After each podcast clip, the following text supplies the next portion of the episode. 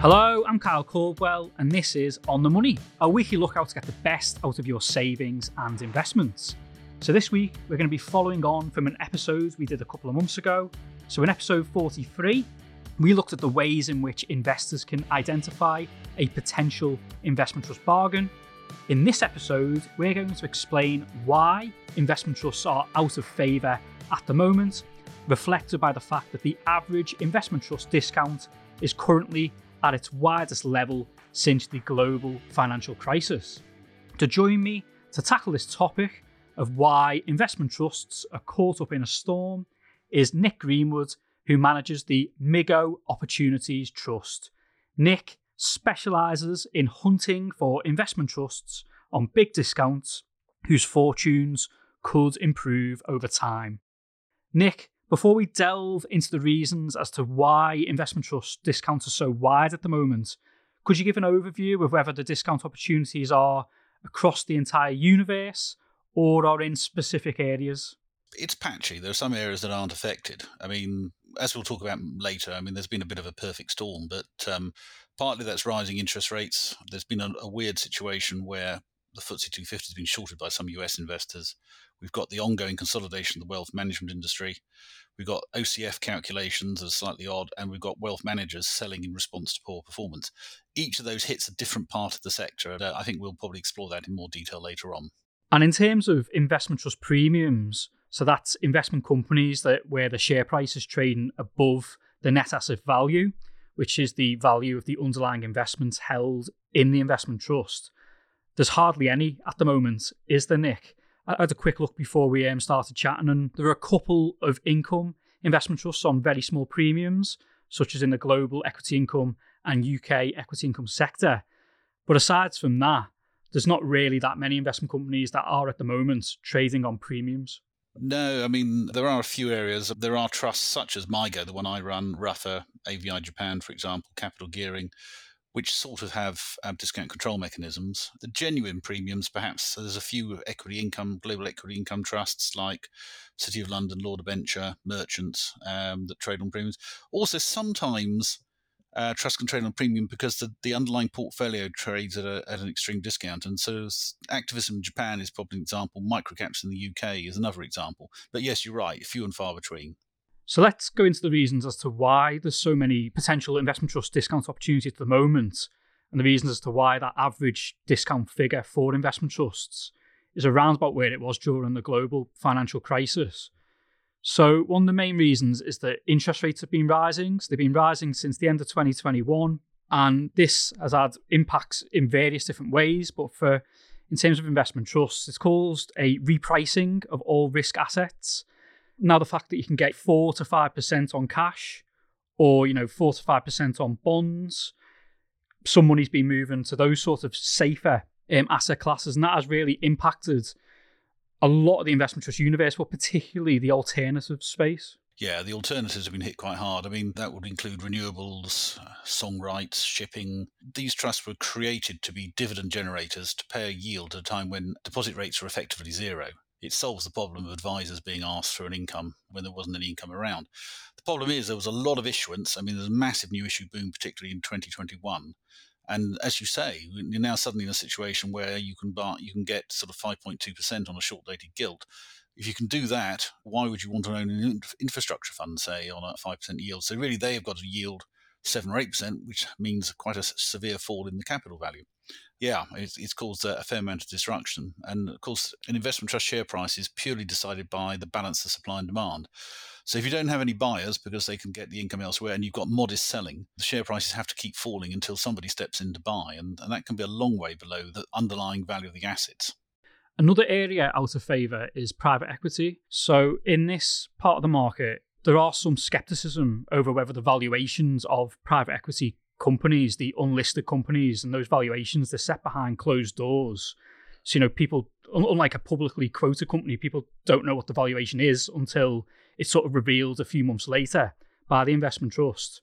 What do you make of this? Has this been overdone, or are these concerns justified? I think they were justified or understandable earlier on. I think that obviously the trusts have to be audited, and therefore they'll typically have had for December year end will have had you know big four accountants crawling all over the valuations because obviously they've got to watch their backs. Um, so I think it's less of an issue. I think people are beginning to believe the the asset values. The big problem is that they are expensive. If they're successful, their OCFs can be can be very very high. And that makes wealth managers, models, or other funds extremely difficult to own them because they have to lump those fees on with their underlying fees and their actual fees to create a figure that is that is just published but not explained. Therefore, you've got an overhang of advisors, models, for example, who now can't really hold this sort of thing because it just you know increases the cost of their own products or the theoretical costs of their own products.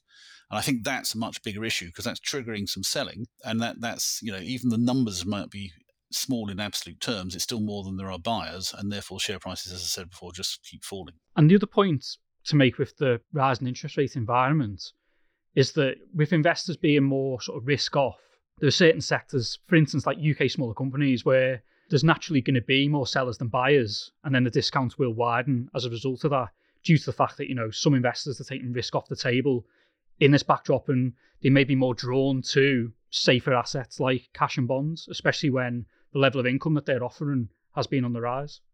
Yeah, I think generally you can say that the, the big competition for for investors' savings is deposit rates rather than other equity related products.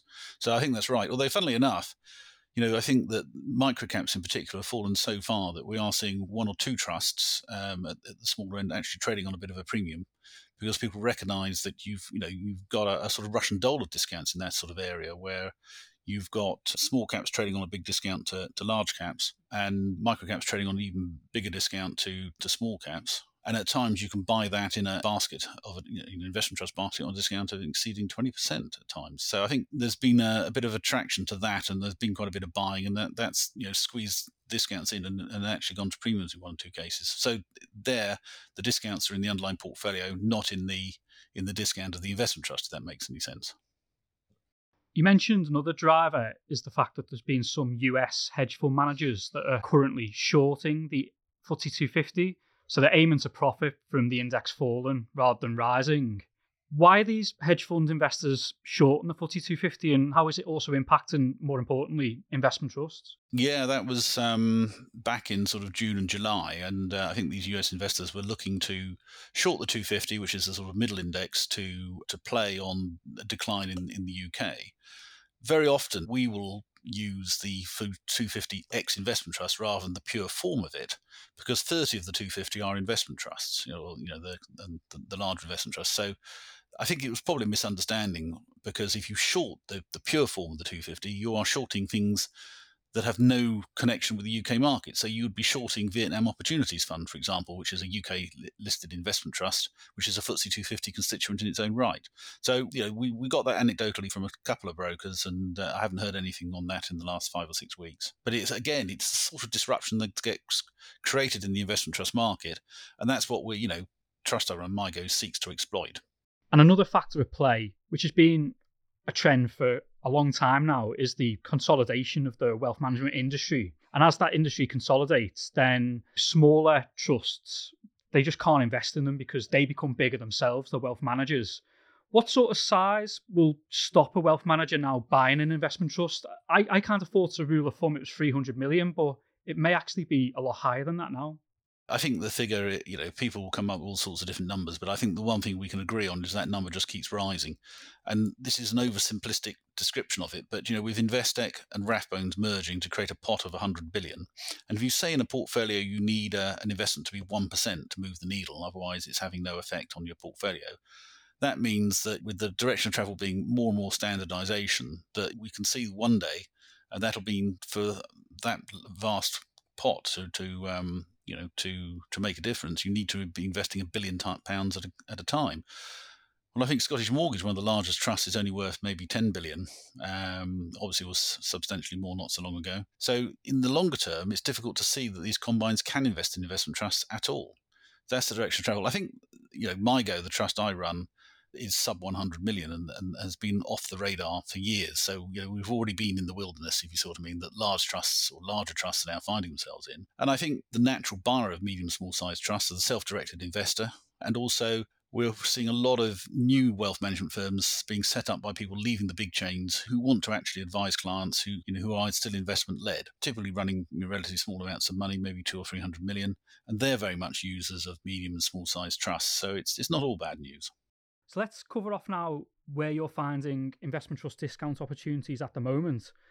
Given the widening of discounts and the fact that the average investment company discount is around the same level it was during the global financial crisis, I'm assuming you're finding plenty of opportunities and you're a bit like a kid in a sweet shop at the moment. Yes, no, it is. It is. It is quite exciting. Discounts have not really been this wide before, apart from briefly, as you say, in the global financial crisis. And often, what you find is that the most explosive periods of performance for funds like MIGO comes in the aftermath of quite wide discounts. So, a couple of examples. We look at investment trusts that work on two levels, so a macro top-down view and a special situation. Now, good example would be Vietnam Opportunities Fund, where on a macro basis, Vietnam is a big beneficiary of the trade war between the US and China. Multinationals are hardwired into China, but on new investments, new factories, new distribution, new supply lines will be in places like Vietnam, India, and Mexico because they want to diversify their exposure, and not have all their eggs in one basket in China. And I think that will become an accepted view over time. But also, the special situation is, and why it trades at such a big discount at the moment, is that if you go back to 2005, briefly Vietnam was one of the hottest investment destinations on the planet, and a number of funds that launched then raised insane amounts of money. And the legacy of that is that Vietnam Opportunities is a FTSE 250 stock in its own right, which dwarfs demand for Vietnamese assets at the moment. But as you know, as I said before, it's a case of when supply and demand move into into equilibrium, the discount will disappear. And what we'll find over the over the coming months is that that view on, on Vietnam will gain greater acceptance. There'll be more buyers, and the boards of that investment, the board of that investment trust, understand the oversupply situation, so they're buying back shares for cancellation and reducing supply on a regular basis. So there will be a tipping point where that discount narrows, and if you can catch a rising NAV and narrowing discount, that creates an absolutely explosive return. Another area that is similar, Georgia Capital, it invests. We, we do joke that it's a small investment trust that owns a small Eastern European country, um, and that's not that much of an exaggeration.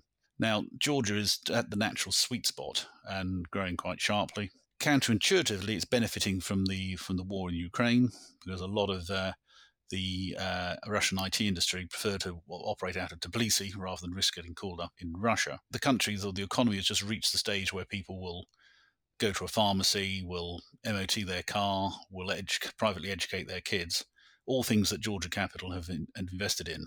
But the trust trades on about a 60% discount. The net asset value is over £22, and the shares often trade at around 9 or £10. It's, a, it's an enormous discount. And it's very difficult, as we've touched on, to generate a following for an investment trust. Um, let alone one that's a single country in Eastern Europe and a country that borders on, on Russia, which is with all the instability that that brings and therefore the significant investors are the people actually running the, the fund themselves. So I think at some point when they want to extract their money, they won't be selling in the stock market at you know 35 pence in the pound um, they'll be unwinding the vehicle and then handing money back to shareholders at the NAV price. That's not imminent. It probably won't happen for two or three years.